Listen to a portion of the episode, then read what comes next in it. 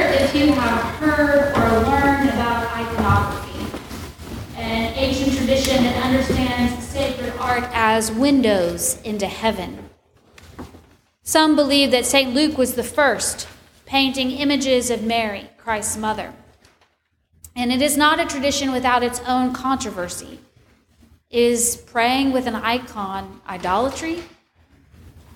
But nevertheless, the tradition still exists. Both Eastern and Western Christian traditions use icons for study and prayer. Icons are typically images of Jesus, saints, or from biblical history. Their goal is to lead us upward or draw us close to God. St. John of Damascus wrote in his famous Defense of Icons Through the icons of Christ, we contemplate his bodily form, his miracles, and his sufferings, and we are sanctified. The icons of the saints are filled with the Holy Spirit.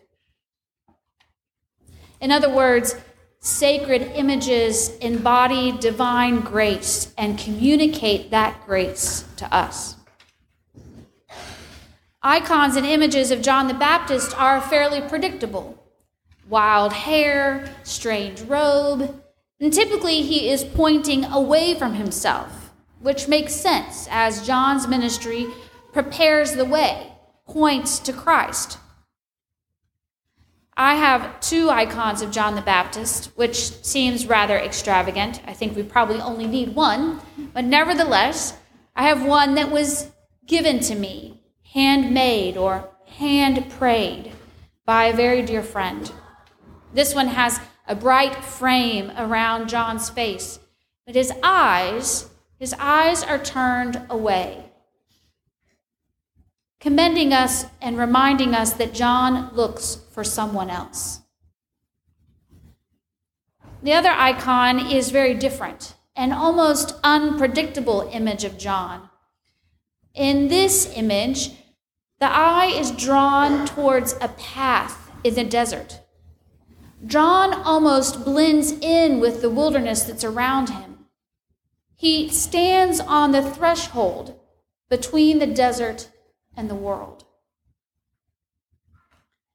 Now, to say that John the Baptist is an interesting character feels a bit like an understatement. And indeed, in this portion of Mark's gospel that we have today, he feels understated. In a gospel that is known for drama and urgency, John's entrance feels almost calm and quiet. But let us not be fooled. John is spicy.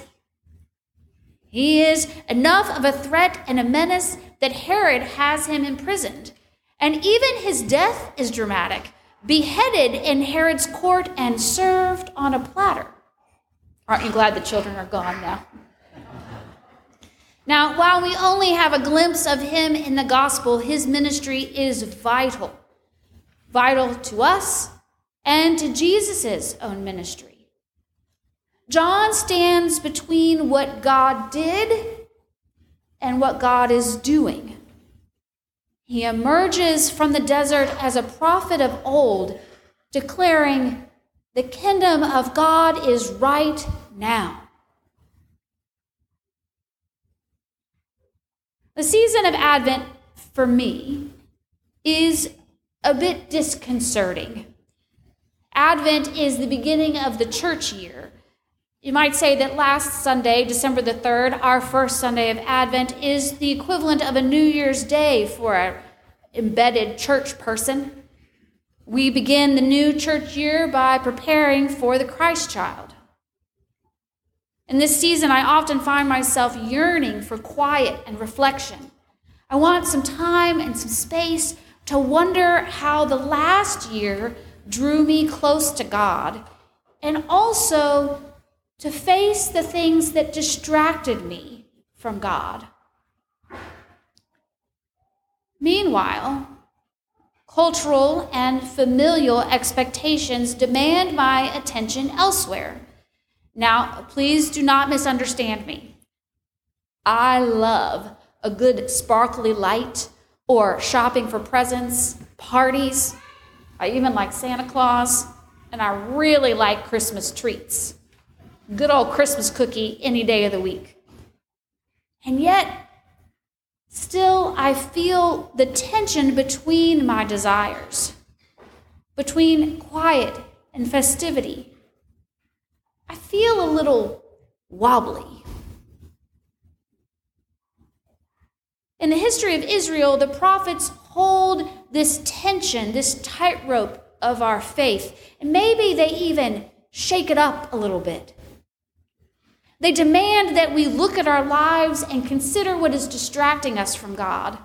And this includes, but is certainly not limited to, our worship of other gods, our injustices and lack of mercy, and our lack of care for creation and one another. And so the prophets call us back into relationship with God and God's ways. But they also remind us of God's ongoing redemptive activity in our midst. Listen to the words of the prophet Isaiah. Comfort, O comfort my people, says your God. Speak tenderly to Jerusalem and cry to her that she has served her term, that her penalty is paid, that she has received from the Lord's hand double for all her sins. The prophet is teaching Israel of God's compassionate mercy for them. God has not abandoned God's people. God's mercy brings a new life, a way out of the desert. The voice of the prophet declares who we are, who God calls us to be, and what God is doing. And when we listen to the prophets, we remember who and whose we are. So here is John, standing in the threshold between the desert and the world. Listen to his voice crying out in the wilderness. The one who is more powerful than I is coming after me. I am not worthy to stoop down and untie the thong of his sandals. I have baptized you with water, but he will baptize you with the Holy Spirit. It's pretty wild if you think about it, and a little spicy. Here's John calling for repentance, listening to the people's confessions, and baptizing them. But none of this, none of what he does, has anything to do with him. Look, he says, your God comes to you. Get ready. Christ is near.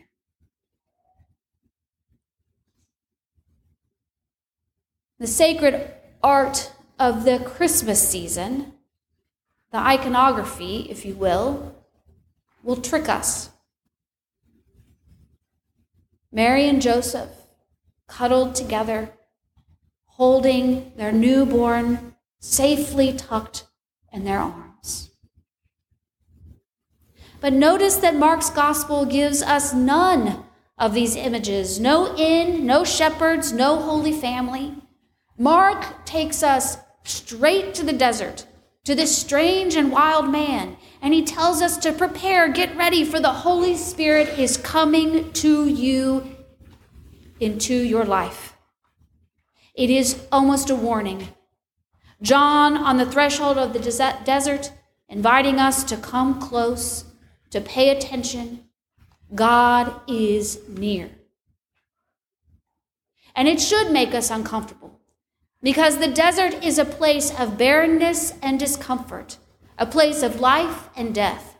And the truth is, when we consider God's activity in the world, it probably will make us uncomfortable. Because here is Christ eating with sinners and tax collectors, forgiving his enemies, loving the unlovable. Here is Christ inviting us to follow him all the way to Jerusalem, the cross, and an empty tomb. To meet John in the waters of baptism, we must come close to the wilderness. We must wonder what needs to be swept away in order for us to receive Christ. what in us needs to die in order that we may live. It is a comfort and a challenge. Our God comes to us, meets us in the wilderness, and invites us to divine love and mercy. An incredible, magnificent gift. And we must prepare to welcome and receive this gift into our lives, shedding whatever stands in the way, that we can receive this divine grace. Let us heed John's word and cleanse our hearts, for the kingdom of God is very near to us.